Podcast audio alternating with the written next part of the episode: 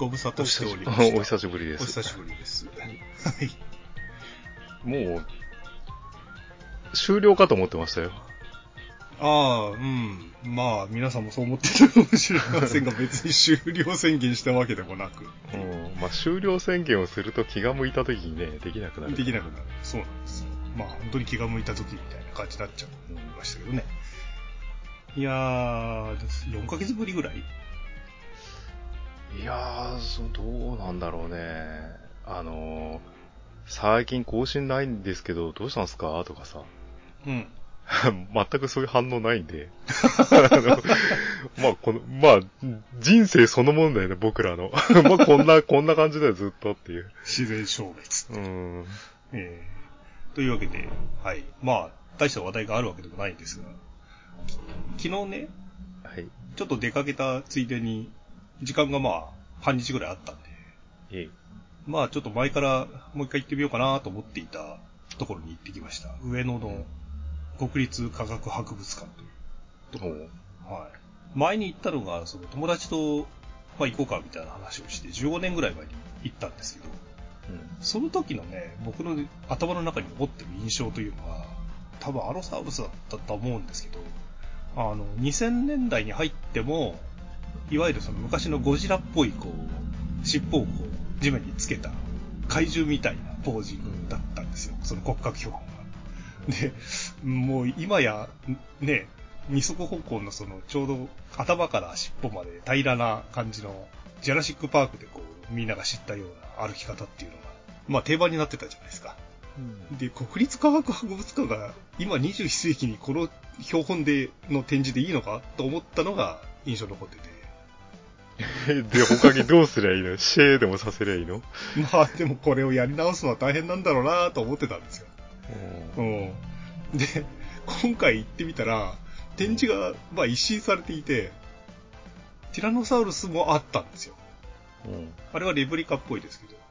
ティラノサウルスはね、世界的にも珍しいポージングで再現されてました。あああ。なんて言っていいんだか、中腰っぽい感じだね。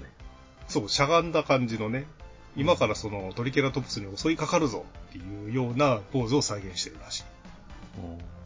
実物を見てみるとちょっと驚くのが、お腹側のその胸骨ですかね、胸の骨と、その、なんだろう、背中側から生えてる肋骨をこの丸い胴体みたいな感じにこうなるじゃないですか。その容積というか、大きさみたいなのがすごいこう迫力があって、あ、こんなに太えんだ、みたいなね、印象ですよ。手細いな、この人。で、ちっちゃいみたいですよね。すごくちっちゃい。ティラノサウルスさんってこう、ね、近年になるにしたって、こう、どんどん、この想像図が格好悪くなっていってるじゃない そう、毛が生えたりとかいろいろして実ます。際はでもみんなの頭の中にあるのは、あの、ジュラシックパークのあの格好だよね。そうですね。まあ、あの、骨に関しては昔からこう、ね、疑問なのが、骨だけ見て、復元図とか言ってますけど、本当にそれ正しいのかっていう。あの、頭の中にあるのが、あのトカゲみたいなやつがベースなのか、鳥がベースなのかでだいぶ変わってくると思いますけどね。鳥でしょ、この人。まあ鳥、ほぼ鳥ですよ。逆に言うと、あの、鳥が、まあ、ほぼ恐竜だっていうね、話ですけど。まあ、鳥はね、飛ぶために、その、もっと骨格をこう、極限まで軽量化してっていうところでまた違いはあるんでしょう。科学博物館なのに恐竜の化石がメインなの？科学じゃないじゃん。すごい大雑把に言うと、宇宙誕生から、その、人間の社会みたいなのを、その科学的なその視点で捉えた展示っていうのをずっと、あの、まあ、テーマごとに、なんだろう、フロアごとにこうやってるわけですよ。で、そのうちの恐竜時代みたいなところが、まああって、でもまあ子供たちはみんなすんで喜ぶでしょうからね、そこは。トリケラトプスの骨格標本は本物が展示されてるんですけど、へーうん。そうそう。でね、その、それは常設展なんですよ。あの、僕が行ったのは。で、特別展っていうのをやってて、常設展がね、すごい手頃なんですよ。まあ、リーズナブルって言ったら変ですけど、600いくらとかの値段でもう、僕3、4時間ぐらい堪能してきたんですけど、うん。常設展の方は、まあ、いつでも行ってみれる。特別展っていうのをやってて、それがミイラ。特別展だったんですけど、そっちはどうしようかな。1700円するしな、と思っあ、て。たっけ 特別展なんでね。でも世界中から40何体とか来てるっていう話で。でもさ、うん。あの、単なる死体ですよ。そう。うーん、まあ別に興味ないわけじゃないんだけど、それを見、特別展ですからね、この時に見とかないともう次はないぞ。常設展なんてだって、ね、日を改めればいつでも来れるじゃんとか思って、ちょっと悩んだんですけど、うん。まあいっか、と 思あ、やめたの？うやめた。うんだって魚屋さんとかに行けばアジの開きとか売ってるじゃん。あれが人間になった版ですよ。いやいやいやいや。まあ、なんで、まあ常設展だけ見てきたんですけど、まあなんか、あれですね、遠足だか、あれなんだか、社会科の学習なんだかよくわかりませんけど、子供たち多かったですね、やっぱ。ああ、そうなんだ。まあ、子供が見てもつまんなそうだけどな。実際子供の頃よく行ったけど、あんまり覚えてないもん。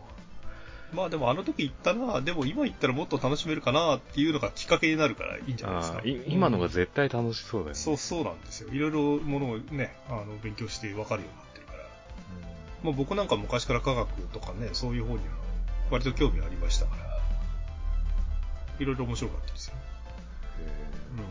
あとあの、剥製で、えっと、なんとか、なんとかさんのコレクションっていうのがあるんですけど、これがね、結構いいんですよ。あの、物もいいけど、剥製の質が非常に高いですね。あと、だから、テレビでよく野生の王国って、まあ、野生の王国自体は古い番組ですけど、ね、NHK とかでも、ダーウィンが来たとかや、ね、いろいろ自然科学の番組やってますが、そういう動物たちの実物の大きさっていうのをなかなかこのテレビを通してはわからないんですけど、まあ、恐竜の骨にしても、その剥製とかにしても、おこんなでけえの生き物がいたのかよ、みたいなちょっと驚きがね、あって、やっぱ実物見に行くのはいいですよ。ああ、うん。今でもそういうテレビ番組ってやってんですか？あ一応ありますね。民放の方だとなんか、あの、YouTube の画像を拾ってきた面白い犬やら猫やらの動画とか紹介する番組多いどうしようですけど。もないな、あの子のやつね。ああ、もう、なんかもう、最後にテレビ見たのいつだっけってわかんないぐらい僕見てないけど、あの、YouTube で見つけた UFO 映像みたいなやつをさ、なんかやってたけど、あの、YouTube で見るより画質悪いという。うん、しかもなんかスタジオのよくわよくわかんないタレントがさ、ああだこうだ言ってて、うわ、ほんとつまんないなと思って。しかも変に独自に効果音つけたりとかね、しますかああ、そん、いや、そんなことやってんだ。らね。うん。動物が歩くときにぴょこぴょこみたいな感じのあ見てますけど。ほんと見なくなったの。今、どのぐらいの人たちがテレビ見てるんですかね。うーん。若者がこう見なくなってるから NHK とかももう必死じゃないですか、お金集めようとして。あいつら、つ今までの収入が多すぎて無駄遣いをなくしてないだけだから無駄遣い減らせばいいだけよ。うん。もう、ちょっと考え直す時期に来てるんじゃないかっていう気はしますよね。うーん。僕は僕でこの3、4ヶ月の間にちょっと状況が変わりまして、あの、CS とかがちょっとね、事情があって見れなくなりましたってうね。ん。だから今はテレビで普通に地上波しか映らないわけですよ。ああ、そうなんだ。あ、で全く衛星放送って言われるもんが映んないんだ。うん、アンテナがなくなりましたからね。あうん。なんで、あれですよ。もう丸アさんマゾン地上波見、プライム大活躍じゃないですか。まあ、アマゾンプライムでせっせと見ているのは8時だよ全員集合だったりしますけどね。ついつい見てしまうっていう。あで、あれですよ。丸さんは地上波見ないとかね、普段からんおっしゃってますけど、地上波本当見るもんねえなっていう感じでなってい本当に見なくなったから、あの、ん CM とかも全く見なくなったから、今何やってんだか全然わかんないよね。ああ、そうそう。その8時だよ全員集合見てると結構 CM ネタを盛り込んでくるじゃないですか。ああ、こういう CM あったあったみたいな。へねえ。え、あるんですけど。あの、今の若い子と子供た子供たちとかって学校でそういうのをネタにすることあんのかな？うーん。たまにこうシリーズもので面白いなと思うやつあるんですけどね。あの、名刺の管理のなんかアプリかなんか作ってるメーカーのやつはシリーズちょっと最初の頃から面白いと思って見てますけど。名刺っていうものがすでになんか全時代的な感じだけどな。そうそう。で、そのアナクロ的なこう、なんていうんですか、まあ問題点みたいなのをこう、社内でこういうよよくあるみたいな話に置き換えてやってるわけですよ。あの、孤独のグルメの主役の人。ああ、あのでかい人か。うん。あの人が、まあ、早く言ってよっていうね、落ちでまとめるシリーズ。あれも人基本的にコアモテ系の役者じゃないのか。うんまあ、そうそうなんですけど。あのシリーズがね、僕好きで、気がつくと取りだめているんですけど。まあ最近第7弾とか。まあだからあのシリーズは割と好評みたいですよ。時々あの、カップヌードルと CM が面白いのがあったりしますよね。ああ、カップヌードルの CM を僕最後に見たのってウルトラマンが配達してるやつですよね。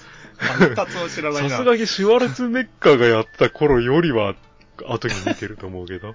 でも記憶はそんなもんですよ。シュワルツェネッカーのやつってあはいはい、あの、あれだ、アキラみたいなあの、大友さんのアニメの 3DCG かなんかのカップヌードルの CM。フリーダムとかいうやつか。うん。あれもだいぶ古いですよね。そうね、最近じゃないよね。その後あれでしょう、なんだっけ、アニメのキャラをこう、モチーフにして持ってくる。あれ、あれ、サザエさんかなんかやあ、ってた時サザエさんがそうか。あれってカップヌードルでしたっけ？リアルサザエさんの方ね。今それ、サザエさんじゃなくて、ワンピースのキャラでやってたりとかしますね。ワンピースはあの、綺麗な絵柄でやってんの？そう、あの綺麗な。手が伸びたりすんの？ワンピースの、あの、なんか世の中の漫画見てる人ってワンピース見てるんでしょ？なんかワンピースってほぼ見たことないんで、なんか手がゴム人形のように伸びるっていうことぐらいしかないんだけど。例えば散髪屋に行ったりとかすると、大体置いてあるじゃないですか。単行本が。僕ね、頑張って、頑張ってそれで20何巻ぐらいまで読んだことがあるんですけど、あの、途中でもういいや、つってなっちゃいました。ジャンプは置いてあったけどなジャンプが置いてあって、あれ読んだジャンプが初めてあそこでデスノート読んで、うん。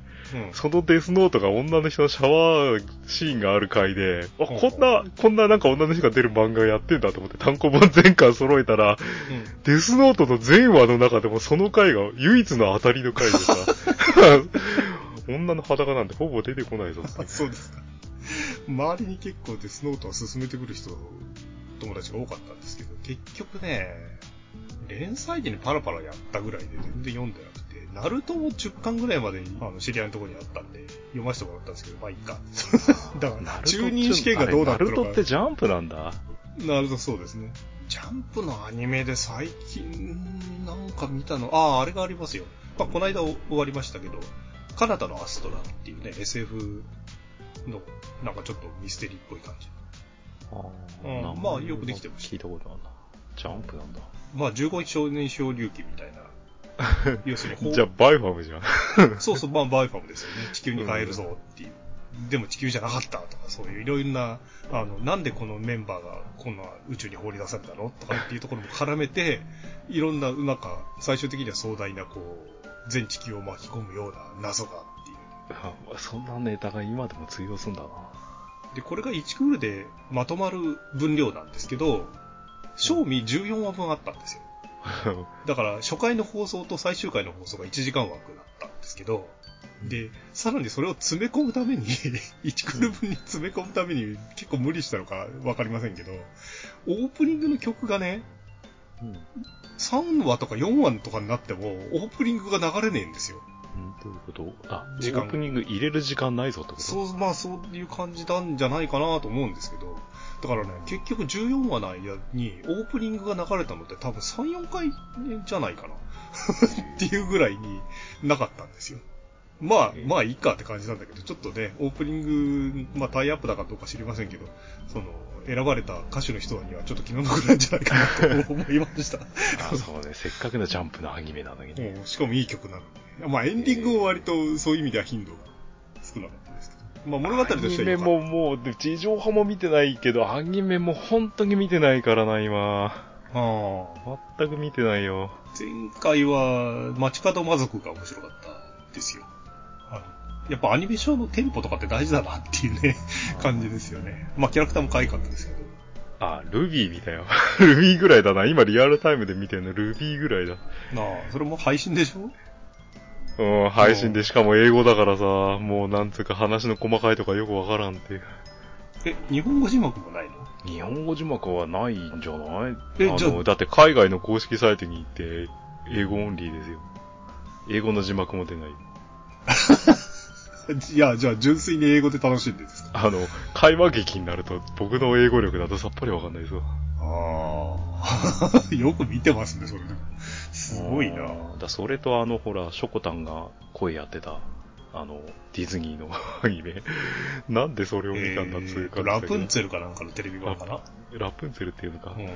あれのなんかちょっと、次女のキャラクターが気になったから見たっていうだけ。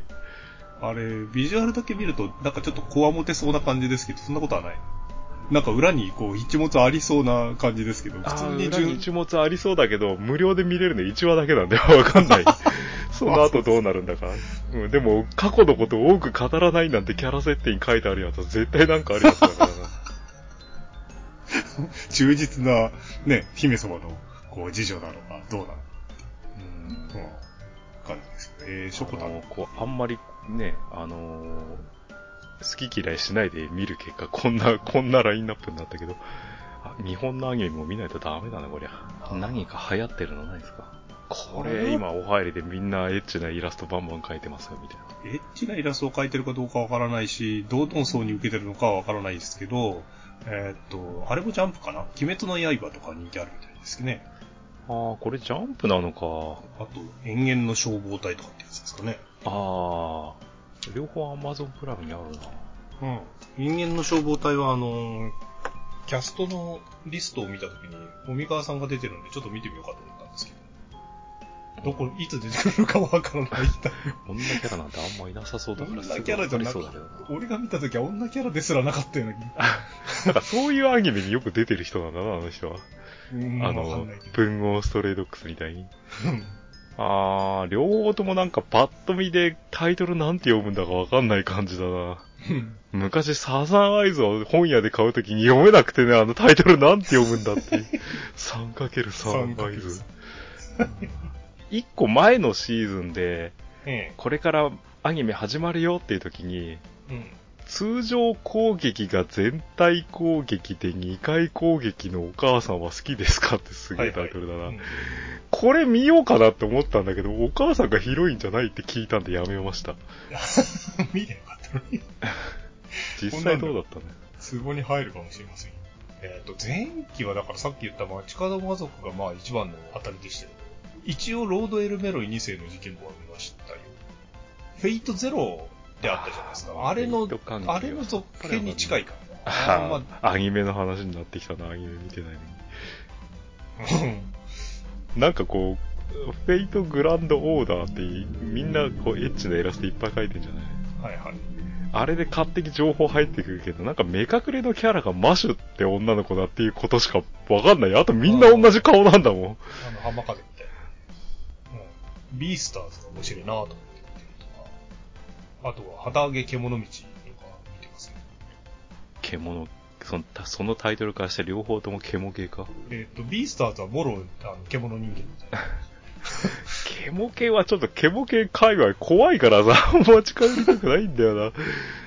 いや、ビースターは結構面白いですよ。あうん肉食動物と草食動物が仲良く暮らす世界みたいなの昔のその手塚治虫時代から言われてたじゃないですか。お前の食ってるの肉はその肉は何だそうみんなでバーベキューとかやってんだね。お前は何の肉食ってんだ問題ね。で、ビースターズはそれを実は真正面から使ってるんですよ。肉食お前の肉だよってんじゃなくて。そう、肉食動物と草食動物が仲良く暮らす世界なんだけど、肉食動物はやっぱり本能が残ってるんで、草食動物を食いたいっていう潜在的なあれをこう押さえつけながら生きてる。あんのか。で、闇ではそういう肉をこう流通させてる闇市みたいなのがあって、でも表の世界は、表向きは平和にこう、二者がこう、差別なくこう暮らしていくみたいな、そういうでも歪んだ社会の中で起こる、生きているその少年少女まあ、葛藤だったり。その世界で草食動物の方々はなんかメリットあるんですか？まあだから、表向きは肉食動物の脅威に怯えなくて生活できるっ。表向きはね。そう、だから肉食動物の方が相当抑圧されてるんですよ。はうん。でも、社会の法律でそういうの差別。例えばその草食動物の前で牙をこう覗かしてはいけないとか、もちろん食っちゃいけないし。で、あ食堂で、食堂で出てくるのが、あの、あれですよ、いわゆる大豆タンパクみたいなのが作られたハンバーグみたいな感じで、一応考えられてて。なんか、あの、そういう世界でもしれっと普通にあの、肉牛食ったっていいと思うんですけどね。それはその、なんか直立歩行してる人たちの動物とはまた別のさ。えうん。えで、主人公を助けてくれるのが、力も強くて肉食動物のパワーを持ちつつ、草食をしてる動物っていうのを助けてくれるっていうところが、また面白いじゃないですか。パンダですけあどね。あ。あいつは肉食なのか。あれ肉も食えるはずですよ、あいつ。まあ、熊ですからね。熊何がどう進化したああいうカラーリングになったんだ。ああ、それについてもこの間、あの、ガリレオ X っていう科学番組で面白いことやってましたね。あの、神様が酔っ払ってただけじゃないのか。ちょっとね、目から鱗だったんですけど、遺伝子がまあ決めてるわけですよ。うん。それぞれの生物の形態だったりとか、カラーリングだったりとか含めて。ただ、その決め方っていうのが、なんていうのかな、ここの部分にこの色を配置しますっていうような設計図ではないんですよ。うん。うん例えば、A という物質と B という物質がせめぎ合って、どっちかのバランスがこっちに傾いてたら、その、化学反応で、こっちの色がこの範囲からこの範囲まで出てくるみたいな、そういう比率で単純に決まってるらしいんですよ。だから、バク、マレー枠みたいな白と黒の、その、前半と後半でくっきり分かれてるようなやつとかも、そのパンダと同じで白と黒の配分が若干違うだけらしいんですよ。バクってさ、バクだと思ったけど、アリクイかな、バクかな、どっちかが動物園に見に行ったら、ええ。ずーっと首をね、上下にガックンガックンガックンガックンね、隅っこの方で揺らしてて、ああ、もう完全にこれもう病んじゃってんなと思って。あの、動物園の動物って病んでるの多いよね。なんか同じとこぐるぐる回ってたり。そうそう。特に白熊とかが顕著ですよ。あうん白熊は本当に反復行動しますからね、あいつ。ちょっとかわいそうにと思われてもないですけど。あれはあれでどういうストレス発散構造なのか、それとも頭おかしくなってるのか、みたいな。いやー、やっぱ頭、頭がよろしくない方向行っちゃってると思うけどな。そうなんですよ。だからね、なんだろう、動物のこの模様だったりとかっていうのは、単なるその化学反応で、うん現れているものみたいなのが割とある。となると、せその生命の基本の設計図っていう概念がまたちょっと変わってくる。面白いですよね。クマはなんかこう遺伝子操作でずーっと子熊のまんまで生活できるようになんないんですかね。おそらく世界の中で一番可愛い子供の動物だと思うけど、まあ、大きくなっちゃうと手に負えないからな。まあ、まさにね、テディベアみたいなぬいぐるみみたいなの見ると可愛いですからね。ああ、そうそう。だから、僕、熊に関する、あの、本を書いてる人のやつを、まあ、ちょっと読んだんですけど、やっぱ小熊の頃は可愛いんですよ。うん。でも、大人になるとやっぱ制御効かないんで、で、ずーっとこう慣れし、もう何年も面倒を見てきた、あの、奥さんをこう殺されちゃって復讐に行く漁師の話とか、そういうのがあって、復讐っていうか、なんか、ずいぶん身勝手な話じゃの。おうまあ、復讐に行くんですよ。で、それをね、1ヶ月も2ヶ月もこう、結局見つからなかったから、またその次の機会でみたいなのやって、数年深く追い詰めるんですけど、最後に、この飛び出してきた、その熊に対して、とどめを刺す。とどめを刺したんだけど、もしかしたら、面倒を見ていた俺を見つけて喜んで駆け寄ってきたのかもしれないっていうオチなんですよ。どうかな。あ、そういう、ご飯だと思ってきただけじゃないかな。その人はヒグマ話とか書いた、あの、吉、吉岡さんでしたかね。吉村さんか。あの、人なんですけど。な、何のエピソードを読んでもね、こう、物悲しい気分になるオチが多くて、いいんですよ。報われねえとかですね、もうとにかく人生すべてを失うとかね、そういうオチが多くて。いやー、最後、熊カレーを美味しく食べたとかそうい そういう明快な毒気のあるオチじゃないんですよ。もういたたまれない感じなんですよ。ハトレースに全てをつぎ込んだ青年の話。昭和やの、ハトレースなんて。ハトレースに打ち込んでいて、で、その同じハトレースを趣味にしていた女の人と、まあいい仲になったりとかして、まあこいつと結婚したら、まあハトレースってすごい金かかるんだけど、お金の心配もなくなるなっていう割と前向きな、結構お金かかるんですけど、てかうん、けここいつと結婚したら金の心配がいらないっていうのは前向きなんですかね？だから、割とこう、で、家には病気のお母さんがいて、その面倒を見るお姉さんがいるんだけど、お姉さんの稼ぎで、その、レースをやってたわけですよ。でも、ある日突然、突然そのお姉さんが失踪しちゃって、病気のお母さんだけが残され、で、その恋恋人も、足が不自由な弟がいて、その弟と一緒にやってたんですけど、弟を鳩のその、飼っているところに、まあ、は、ね、足が不自由ですから、背負って行ってたら、ある日転げ落ちちゃって、で、それで親にもう止められて、鳩レースやめるって話。なんかもうお互い鳩なんてやってる場合じゃないんじゃない で、もうあれですよ。婚約解消にはなるわ。で、お母さんはもうひ人生に絶望して自分の家に火をつけちゃって、で、鳩も全部焼けるわ。もうとにかく散々なオチなんですよ。すごい、あーのな、なんかキャラ配置とかダイナミックさが、なんかすごい昭和な感じするな。うんまあ昭和の本ですからね。まあ、ほこの人のね、あの短編集っていうかオムニバスなんですけど、そんな話ばっかなんですよ。あの、なんか、まあ、あらすじ聞いてるから極端な行動に見えるけど、本を読んでるとそうでもないのか。そう、じわじわ、じわじわ来るんですね、それが。うん火つけたくなる、あれになるわけ。まあ、鳩がうるさいとかさ、臭いとか。そういうわけじゃないんですけど、うんまあね、そうなんですよ。実際昔は鳩、鳩レースとかあの電書バトンみたいなやつすごい流行ってたらしいもんね。ああ、そうみたいですね。うん。なんかよくわかんないんだけど、あれが流行るっていう どういう風に取っかかりがあるんだか。うん、まあそのハトレースに関しても、えらいこう詳しく解説っていうか、その作品の中でやってますから、知らない人には面白いと思いますよ。うん今、だから、あれなのかね、その鳩レースやってるその趣味人口と、うん、プラモデルやってる人口とどっちが多いのかね。プラモデルをやってる趣味人口ってかなりしたらしいね、今ね。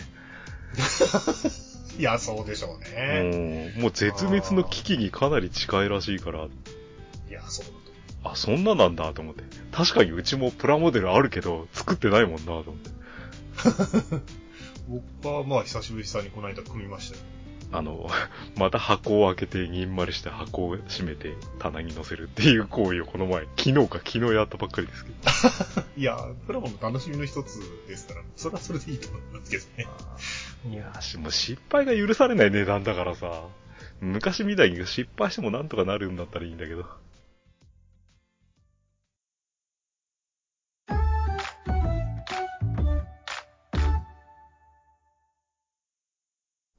まあ今期あと僕が見てるのはバビロンなんですかね。バビロンってあれか、獅子切断のシーンがあるやつか。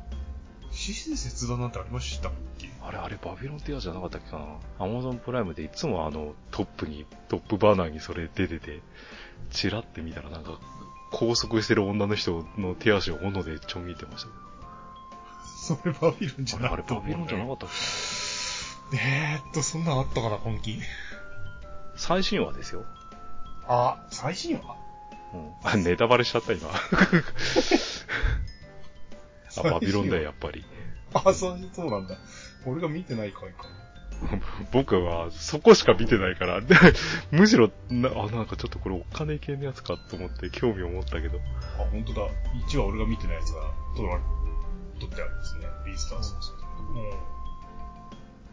うん。あとはまだ1話しかちらっと見てないですけど、神田川ジェットガールズ。タイトルからすると多分、花春さんのやつか。ああ、そうですね。あ、あと、ライフルイズビューティフル見てますよ。ほう、ライフイズビューティフルじゃないの？もうそれの文字列だとは思いますけど。ああの、ビームライフルの射撃ああ、はいはい。ジリオンみたいなやつか。この前言ってた、あの、高いあライフル1.40万ぐらいするやつでしょ？そう、すごく高いらしい。うん。スーツもオーダーだからめちゃめちゃ高いらしいです。子供がやるもんじゃないよね、もう完全に。だから競技人口少ないから、さっきの話だけど、あの、プラモ人口とどっちが少ないんだろうな。競技人口の方が多分多いと思います。っていうぐらいああ。ですね。うんじゃあ、チャンピオン取るのも、そんなにこう、大変じゃなさそうだな。あ僕が住んでるところの近くが、朝霞市っていうところで、そこってあの、自衛隊の駐屯地があったりするわけですけど、それの関係もあって、その射撃競技の聖地みたいなんですよ。例えば、オリンピックの競技の会場会場になってたりとか、世界的な大会の会場にもよくなってるんですけど。で、そういうこともあって、おそらく、ライフルイズビューティフルの女の子たちが通う学校が、おそらく埼玉が舞台なんですよ。で、その朝霞っていうのが学校名になってる。あの、なんか僕の持論なんですけどね、うん。あの、サバゲーとか、うん。あの、今やってるガンダムのプラモのやつもそうだけど、うん。いわゆるアニメって実弾が使えるじゃない？はい。の世界で、ああいうやつの模擬戦闘競技がメインのや話って受けないと思うけどな。あの、アニメーションというか作品の、序少なくとも序盤の印象が軽音みたいな感じ。あ真面真面目に競技はやか。競技がメインじゃないんだ。真面目に競技はやってるんだけど、でも女の子たちの日常と、あとそのライフル競技のうんちくみたいな感じですね。うんなんだけど、そう思ってたんですけど、どうも、その、県予選だとか、あと全国大会にも行くんですよ。かんあの原原作の感が進むと。ええそうするとですね、これが競技で、まあライバルとかいろいろ出てくるんですけど、まあ別に打ち合ったりはしないですよ。的に弾当てるだけですから。でもね、結構ね、スポコンとはね、いかないけど、意外と面白いんですよ、これが。あのさ、こう、み、ほし、こう、こっちはさ、和気あいあいとしたやつが見たいのにさ、大会とかになってくるとさ、真面目にやろうとか言い出すやつが出てくるじゃない？必ず。ああ、出ちゃったよ、こういう人っていう。でも、さっきとかみたいなやつは楽しめるわけでしょ？さっきもどうなってるんですか、今。いや、さっきは僕は知りませんけど。でね、ライフル YouTube のね、その辺の温度感が適度な感じですよ。なかなかね、だからね、あの、知らない競技のことを知る面白さっていうのも相まって、意外と面白いです。これがオリンピックの公式競技になるぐらい盛り上がればいいですけどね。ちょっと時間的に無理か。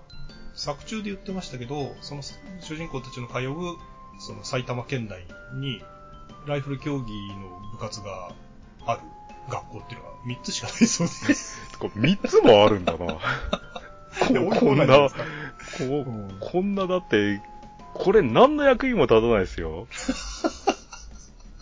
まあ、そんなこと言い出しちゃったらってあれだけど、こう、空気銃とかだったらさ、まだほら、あの、野菜をこう、奪っていく猿とかをさ、撃ったりできるけどさ、光線銃じゃ何にもできないじゃん。しかもこの光線銃ね、僕全然知らなかったんですけど、その、専用のスーツを着るんですよ。うんで、そのスーツは何のために着るかっていうと、要するにポーズをこう維持する、要するに余計な動きをさせないために、がっちり固定するためのものなんですよね。だからね、なんだろう、ガッチガチにできてるんですよ。服だけで服だけで自立するぐらい。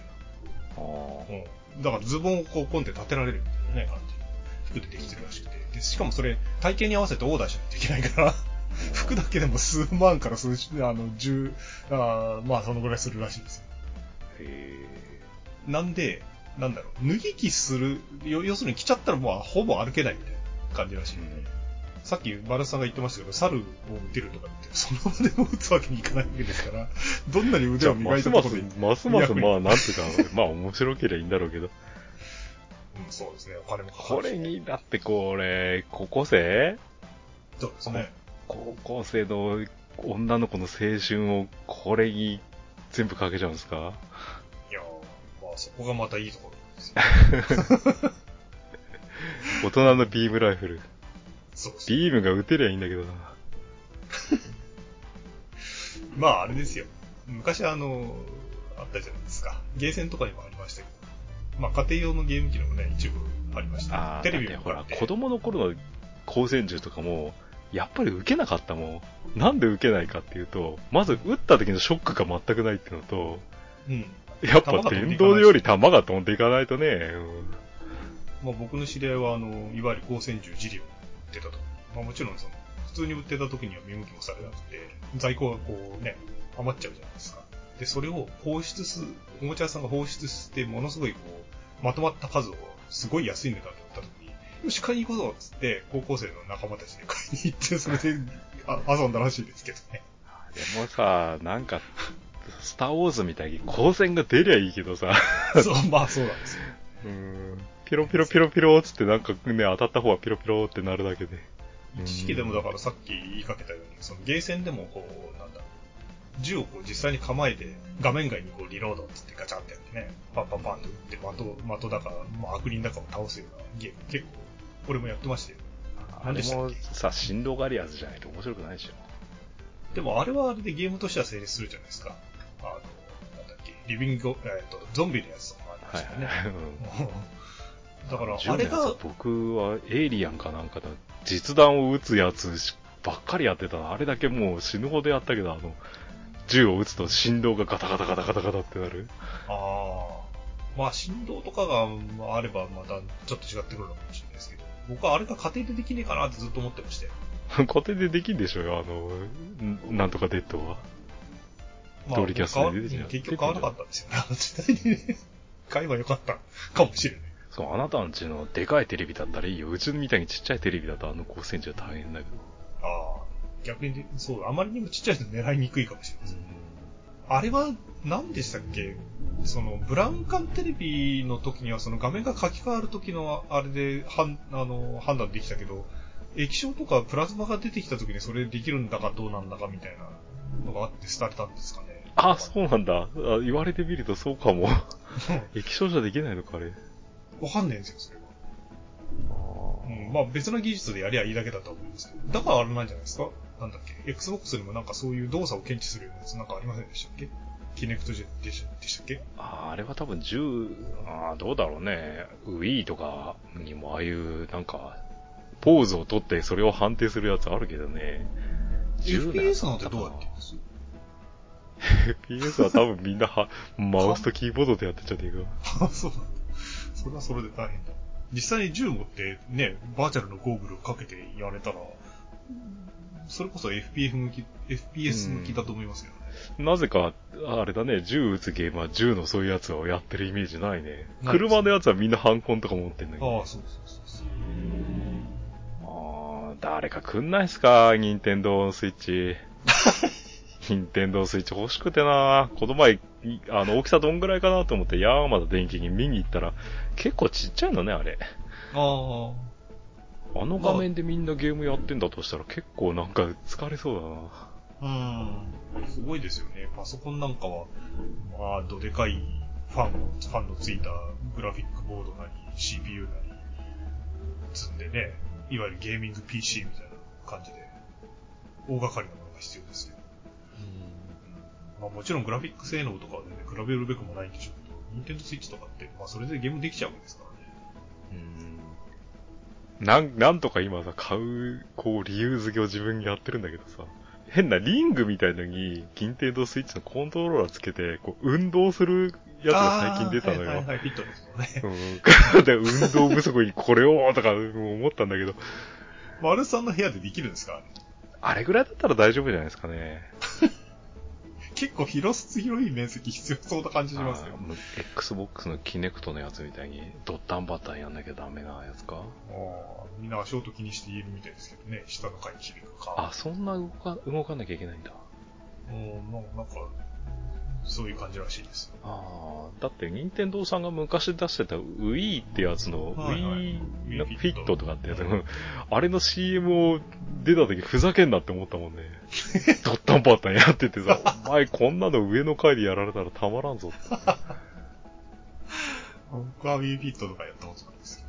いやーでも運動不足は今最近ね、ほんと運動してない。運運動してるのってもしかしたら車の運転が一番運動してんじゃねえかってぐらい運動してないから。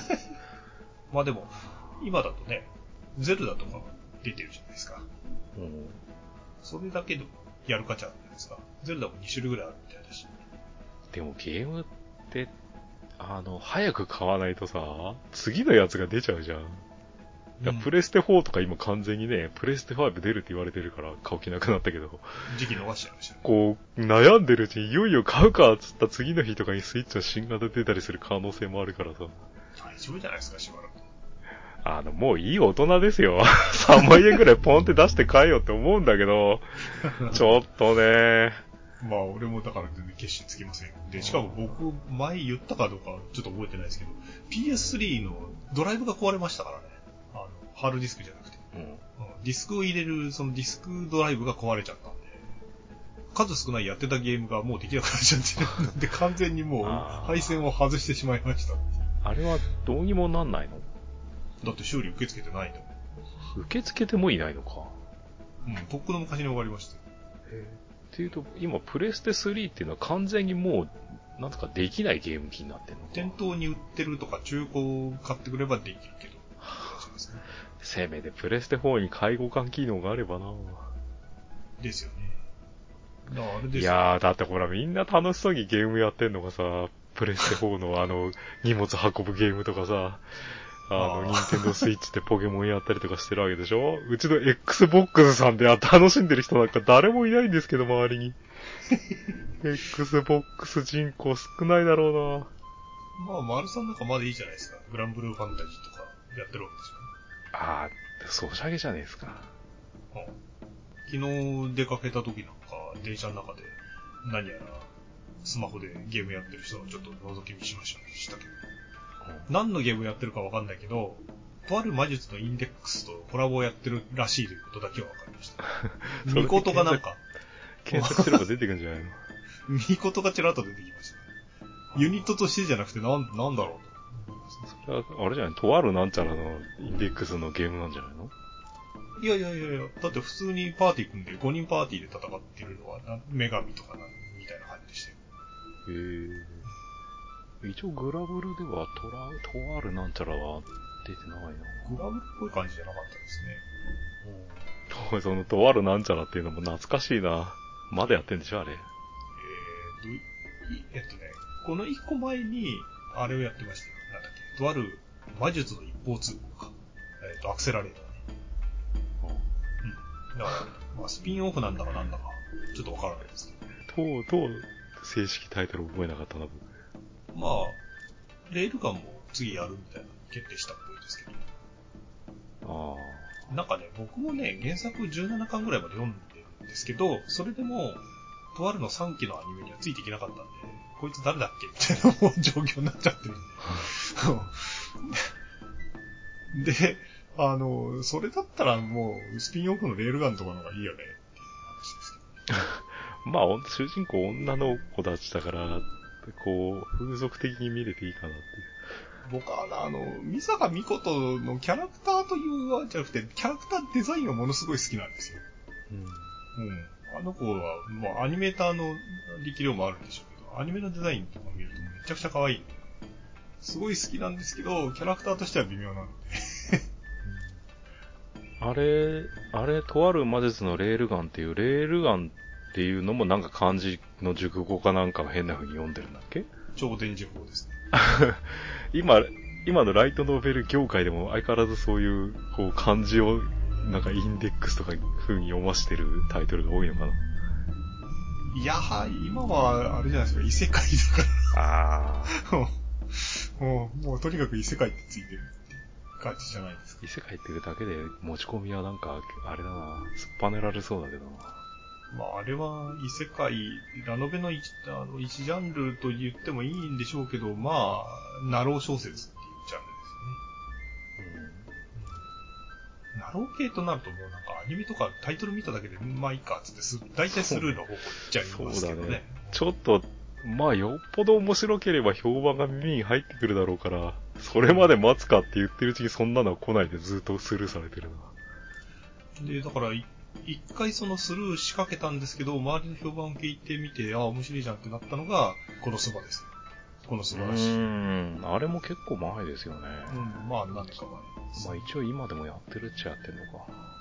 だからその後慌ててよし、とてもやるぞってやるんだけど、まあ多分スケジュール的な問題もいろいろあったんでしょう。映画版はね、アニメのスタジオが変わりましたよね。今ちょうどね、映画やってますけど。で、そのこの、アマゾンプライムに、こう、パーってタイトル出てくると、うん独特ですよね、あれ系のタイトルって。こう全然見る気になんないという。まあ、今期もいくつかありますが、その中でも、このスバのその作者が原作をやっている、えっ、と、獣道はその、肩肘張らずにこう楽しめる。まあ面白いですよ。へ感じですね。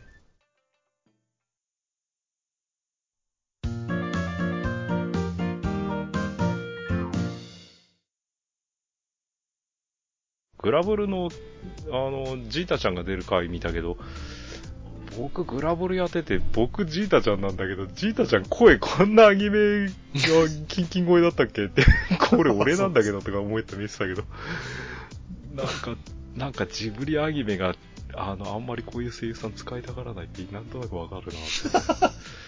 なんとかアニメ恋の人たちって実際にいないじゃんって今言おうと思ったんだけど、うちの近所の薬局はこういう声の人が積極的に撮ってるからな。みんなこういう声なんだよ。なんか知らないけど。だいたい多分4、50代の人だと思いますけどね。研修で頑張ってやるじゃないですか。いや、なんでこの人こんなアニメ声なんだろうっていう人ばっかりなんか、あれは絶対こう店長の趣味だと思うんだ店長の趣味で思い出したんですけど、うちの近所にも薬局があって、たまに今行くんですが、その、近在にね、えその名前のついた薬局が、まあ、いくつかあるらしいんですよ。はで、僕がよく行く喫茶店の斜め向かいにその薬局があるんですよ。で、それは、えっ、と、ビルの2階に入っていて長年やってたんですけど、ある時、その1階に入っていたコインランドリーが解消を始めたんですよね。なくなっちゃって。で、その喫茶店のマスターに、あそこなくなりましたね、今度何になるんですかって言ったら、2階のその調剤薬局が降りてくるっていう話になって、で、そこから話が、その、展開していったんですけど、その薬局が、薬局のオーナーが、なんかね、エジプトだったりとかね、そういうローマだったりギリシャだったりとか、そういうところにすごく興味があって、店ごとにコンセプトを決めて、この、この店舗はなんかギリシャ風の装飾みたいな。で、新しく、その、え、喫茶店のそれなんか考古学に興味があるんじゃなくて、俺の考えたエジプトっていう感じなの？まさにそう、あれ、それが話聞いて分かったのが、その、喫茶店の斜め向かいのその改装中のところは、エジプト風なんですよ。あの、多分、なんていうか、僕の頭に思い浮かんでる、僕の考えたエジプトみたいな感じなのかな。で、はあ、なるほど。まあ、さぞかし、その、海外旅行とかお好きな方なんでしょうね、つって言ったら、いや、なんか海外旅行とか一回も行ったことないらしいよ、とか言ってて。あそうーエジプトって言ったらあれだ、スフィンクスとピラミッドだろうみたいな感じが。そうそう。でね、その薬局の入り口に日差しが出てるじゃないですか、屋根。日差しが出てるところについてるその柱っていうのが、まあ、ちょっとエジプト風な感じの装飾になってて、だい薬局でしょ？うん、いや薬、薬局にエジプト風？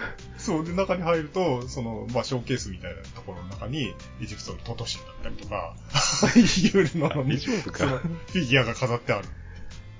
だから、何を、僕はさ、だからその喫茶店のオーあの、マスターに話聞いてるから、あそういう趣味を持ったてオーナーがやってる薬局なんだってわかる、わかるけど、知らない人が言ったら、ここなんだとか思う。何この店と、多分思うんじゃないかな。へーチェーン店じゃないんだ。だからだうんまあ、チェーンみたいなもんなんじゃないですか。だから、うん。市内にもなんかいくつかあって。だから他の店舗にもちょっと行ってみたいんですけど、ね。そんな店舗がいいなそういう自分勝手なことできるぐらい金が欲しいよ。あなたの近所の喫茶店ってどのぐらいの近所なんですか？今 Google マップで見てるんだけど。ああ、歩いて5、6分です。駅との中間ぐらいの位置ですね。まあ、検索したら普通に食べログだかわかんないですけど出てまして。で、なんかこの間話の流れの中で聞いたら、取材とかの申し込みっていうかね、テレビ局とか、いろいろあるらしいんですけど、全部断ってるって言ってましたから。めんどくそんなさいし。名物薬局いいネタだもんね。あ、薬局じゃなくて、あの、喫茶店がね。の、ね。うんなんか、それで一時的に客が増えてもね、常連さんに迷惑かかるだけだし、とかってよくわかってらっしゃるっていう。ああ、まあそれは安定してるとこじゃないですかね。まあね。最近ちょっと客が来なくなってきて、ちょっとチャレンジするかっつうとすぐそういうとこに手出しそうだけど、それはもう 滅びの第一歩だよね。そうなんですよ。だからまあ、僕がこっちに越してきた時にはもうすでにああったって、もう何十年もやってるとこだと思いますけど。まあ、常連さん、もう本当毎日のように来るご老人とか結構いますからね。ね、アイスコーヒー一杯飲んで帰ってくるんで。え